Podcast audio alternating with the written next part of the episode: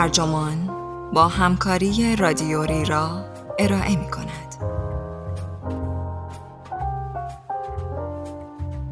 در مهمانی های شبانه آدم های پولدار چه می گذرد؟ این عنوان یادداشتی است به قلم اشلی میرز که در می 2020 در لیترری ها منتشر شده و وبسایت ترجمان آن را در تیر 1399 با ترجمه علی امیری منتشر کرده است. من نازیما حسینی هستم. اشلی میرز، استاد جامعه شناسی دانشگاه بستون، به لطف ویژگی های ظاهریش توانست به مهمانی های دیوانواری راه یابد که جز مردان پولدار و مدلها کس دیگری امکان ورود به آنها را نداشت. مهمانی هایی که قرار بود خستگی همیشگی این مردان قدرتمند را با افراتی ترین خدمات برطرف کند. تحقیق او سراغ بازیگران مختلفی می رود که در این نمایش جلوه فروشانه ثروت و قدرت نقش ایفا می کنند. از کسانی که این مهمانی ها را ترتیب می دهند تا کسانی که به آنها دعوت می شوند. سال 2010 شروع کردم به دوستی با بزمارایان میخانه ها. یعنی آدم هایی که برای اشخاص بسیار مهم جهان مراسم ایشانوش ترتیب می دهند. چند سال بعدی عمرم به این گذشت که روزها با چهل و چهار بزمارا مصاحبه کنم و شبها در حالی دنبالشان راه بیفتم که کفش های پاشن ده سانتی لازم را می پوشیدم و کیف شنل دست دوم روی دوشم می انداختم. آن اوایل در نیویورک و بعدها در میامی، همتونز و کن. یک استاد جامعه شناسی شبها تا دیر وقت در میخانه های شبانه ای که بطری فروشی می کردن چه کار داشت؟ همزمان با احیای اقتصاد پس از رکود بزرگ، رفته رفته روشن شد که جریان دستاوردهای مالی به نحو نامتناسبی به سوی آنهایی است که از قبل در صدر نردبان طبقاتی قرار گرفته بودند. در حالی که نرخ بیکاری به تدریج بالا می رفت، بانکدارها جشن تولدهای میلیون دلاری می گرفتند و ها در میفر لندن در بریز و بپاش بطری فروشی گوی سبقت را از یکدیگر می رو بودند. پولدارها سرخط اخبار را با آثار هنری گران قیمت، قایقهای تفریحی و هواپیماهای شخصی اشغال می کردند و همه اینها با جزئیات رنگارنگ در شبکه های اجتماعی منتشر می شدند. از همه چشمگیرتر صفحه بچه پولدارهای اینستاگرام بود و حتی feed اینستاگرام ملانیا ترامپ که قرار بود به زودی بانوی اول کشور شود. این را در سال 2016 حین scroll کردن با دهانی که از حیرت بازمانده بود فهمیدم. او پوشیده در کتهای خز در آن پنت هاوس طلایی در خیابان پنجم برای گرفتن سلفی ژست گرفته بود. من به این دلیل به مجلس عیش آدمهای خیلی مهم پیوستم که می‌خواستم بفهمم پولدارها چه فکری درباره ریخت و پاشهای لگام گسیخته ای می کنند که از دید آنها که بیرون گود نشستند کارهایی مسخره و مسحک به نظر می رسد. آنچه دریافتم اقتصاد عجیبی بود از زیبایی و پول که هم در صورتبندیش از جنسیت به گونه ای بهتا کلیشه‌ای بود و هم دریافتن شیوه هایی برای ترکیب استثمار و لذت شگرف و عجیب به نظر می رسید. پنج نکته عجیبی که از عیاشی با آدمهای خیلی مهم جهان فهمیدم را در ادامه بشنوید. یک پولدارها مزهکند و خودشان این را می‌دانند. در قلمروی مجالس عیش آدمهای خیلی مهم، میخانه ها موقعیتی برای جد سوارها درست می کنند تا از رهگذر بطری فروشی ثروتشان را به نمایش بگذارند. پیش از همهگیری کرونا اضافه بهای یک بطری شامپانی در میت پکینگ دیستریکت چیزی حدود هزار درصد بود. بطری ها اندازه های بزرگ و نام های برگرفته از کتاب مقدس دارند. یروبوام چهار و نیم لیتر و متوشاله شش لیتر. دومی معادل هشت بطری معمولی است و یک شیشه آن حوالی سال 2015 در نیویورک چهل هزار دلار قیمت داشت. با افزایش اندازه بطری ها در منو قیمتشان نه به صورت خطی بلکه تصاعدی افزایش می‌یابد. از آن رو که آنچه این افراد واقعا می‌خرند نه محتوای بطری بلکه زرق و برق آن است. در دنیای این میخانه ها به ولخرج ترین ها لقب وال دادند. والها آدم که در یک شب بیش از ده هزار دلار خرج می کنند. برخی از والها صورت حساب های افسانه ای دارند. یکی از آنها لو تاجر بدنام مالزیایی است که در سال 2010 در سنت روپز طی یک شب بیش از دو میلیون دلار خرج کرده است. لو اکنون پناهنده بین المللی است که در سه کشور به جرم کلاهبرداری تحت تعقیب است. هنگامی که والها ولخرجی را شروع می کنند، فضای میخانه از هیجان لبریز می شود. حاضرین پایکوبی می کنند و وقتی که زنان پیشخدمت بطری های شامپانی پوشیده از فشفشه را سر میز پولدارها می‌برند، عکس می‌گیرند. اما بیرون از باشگاه در طول مصاحبه وقتی از این آدمها درباره صورت حساب میخانهشان میپرسیدم از چنین اصرافکاری هایی مشمعز می شدند و اکثرشان این کارها را به عنوان چیزی مبتزل و مزهک تقبیح می کردند. مشتری هایی که هزاران دلار خرج عیاشی در میخانه های شبانه کرده بودند وقتی در کافه های ساکت یا سالن اجتماعات شرکت ها حرف می زدند، اهمیت این مبالغ را از آنچه هست کمتر نشان می‌دادند و به سایر مشتریانی اشاره می کردند که به های بیشتر شهرند. مشتریانی از قبیل اولیگارش ها یا عرب ها. یک بانکدار در نیویورک به من گفت اینها آدمهایی که نان بازویشان را نمی‌خورند. مشتری هایی که من با آنها ملاقات کرده ام می‌خواستند سخت کوش و سزاوار موفقیت مادیشان به نظر برسند. آنها با اندکی گلایه استدلال می‌کردند که وقتی به این سختی کار می‌کنند آیا لیاقت آن را ندارند که گاه گداری دست به تفریحات افراطی بزنند؟ اینجا یکی از تنشهای بنیادین امتیازات طبقاتی پدیدار می شود. سرآمدان اقتصادی اغلب از واقعیت ثروتشان و نابرابری که این ثروت مدافع آن است ناراحتند اما در عین حال از آنچه با خود برمغان می آورد لذت می برند. دو در مهمانی های تشریفاتی آدم های خیلی مهم هیچ زنی دیده نمی شود. دختر اما فراوان است. هر میخانه برای اینکه بتواند خود را به منزله مکانی درجه یک متمایز کند به جمعیتی نیازمند است که به اصطلاح با کیفیت باشند و این کیفیت در دو شاخص خلاصه می شود. مردانی که پول داشته باشند و زنانی که زیبا باشند. هدف این است که همیشه تعداد زنان به نحوی چشمگیر بیشتر از مردان باشد.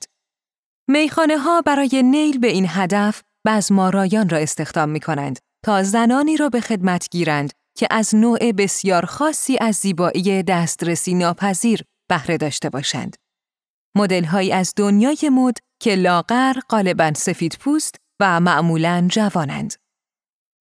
بزمارایان تلاش زیادی می کنند تا مدلهایی را از دنیای مد پیدا کنند. آنها را به خدمت بگیرند و به میخانه ها بیاورند.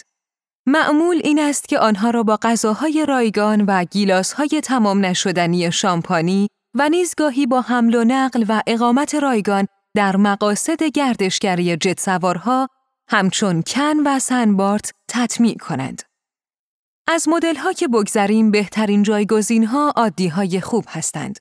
زنانی با ظاهری که می توانست از آن یک مدل باشد. این زنان دو نشانه جسمانی با اهمیتی را دارند که خبر از جایگاه رفیع اجتماعیشان می دهد. بلند قامتی و باریکندامی.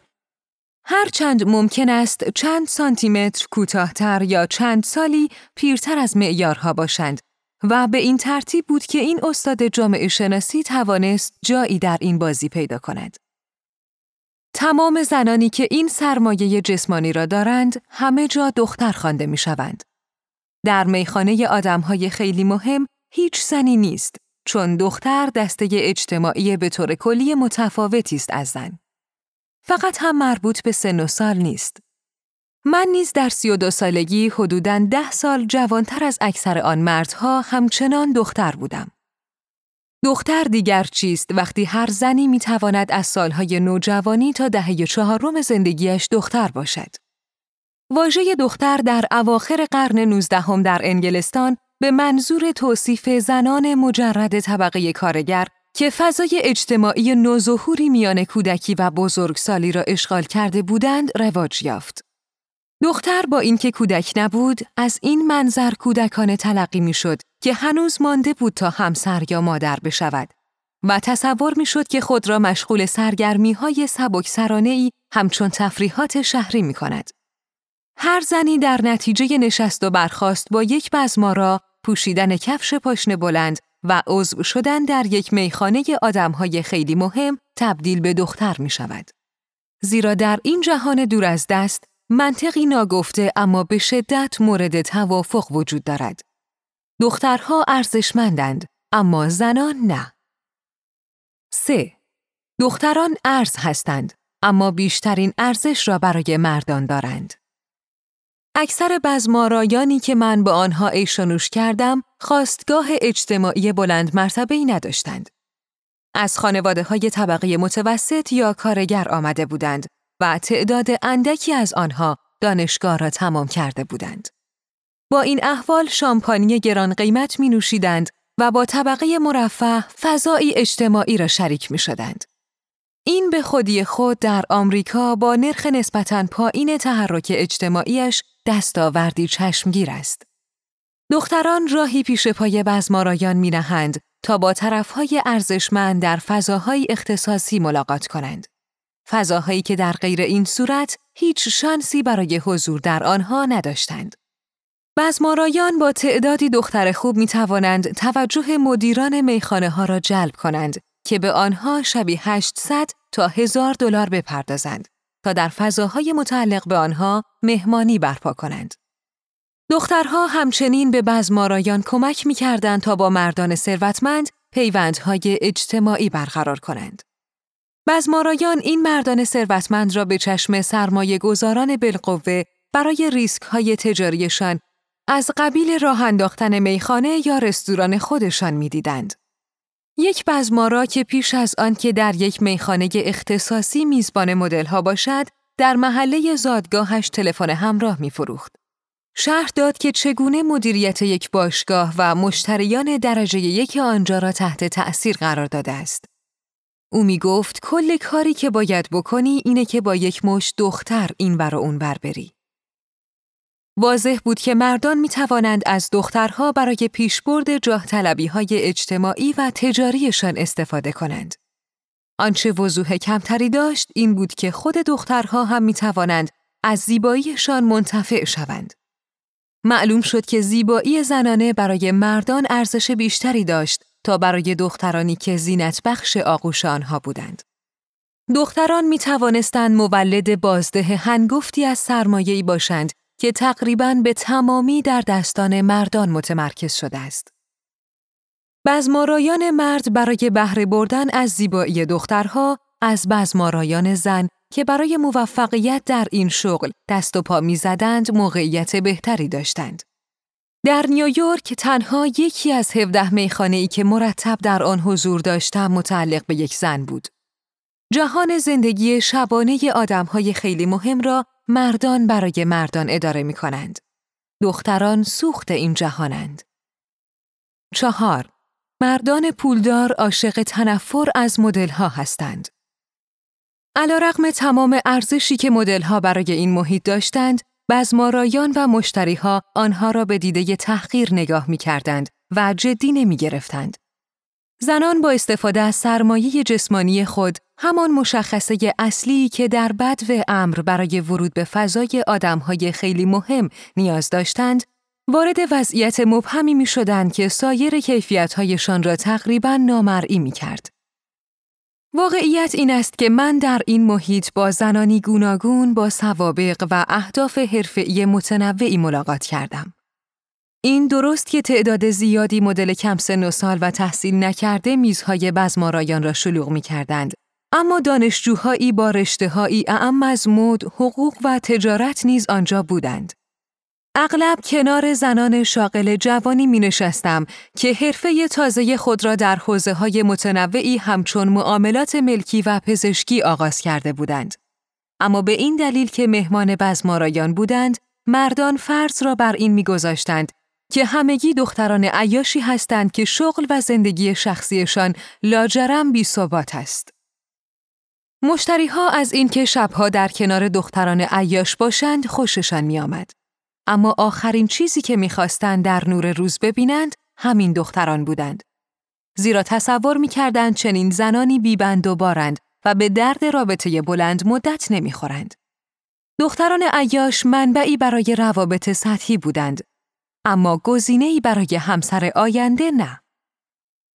دختر عیاش استعاره جنسیت زده و طبقاتی است که زنان را به دلیل دسترسی به جهانی از ثروت و قدرت که به صورت تاریخی از آن محروم شده اند تنبیه می کند. کمتر دانشجو، مدل و به همین ترتیب استاد جامعه شناسی می تواند از پس هزینه شام خوردن و رقصیدن در بنگاه های اعیانی منحتن براید. عبارت دختر عیاش این مفروضات عمیقا طبقاتی و جنسیت زده را در خود دارد که اگر زنی از زیباییش به منظور دسترسی به جهان قدرت مردان استفاده کند از اصول اخلاقی عدول کرده است و خدا نکند که در این حین خوش هم بگذراند.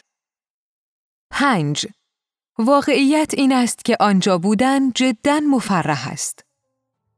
اکنون که این جهان جنسیت زده را توصیف کردم که در آن دخترها در کفشهای پاشنه بلند برای رقابتهای جایگاهی مردان به رژه وادار می شوند، ممکن است از خود بپرسید که زنان چرا اصلا در این مهمانی ها مشارکت می کنند. دلیل اصلیش این است که این کار را دوست دارند. برای آنها تجربه عیش در مکانهای تفریحی اختصاصی، ملاقات با سلبریتی ها و پرواز با جت سوارها هیجان انگیز است. آنها همچنین از اینکه مورد توجه مردان ثروتمند و قدرتمند باشند به شوق می آمدند. از دریچه نگاه این مردان زنان به چیزی نزدیک می شوند که خود و اکثریت زنان دیگر در غیر این صورت از آن محرومند. قدرت اقتصادی در این نظم استثماری زنان بازیگرانی فعالند و به دنبال لذت هم هستند.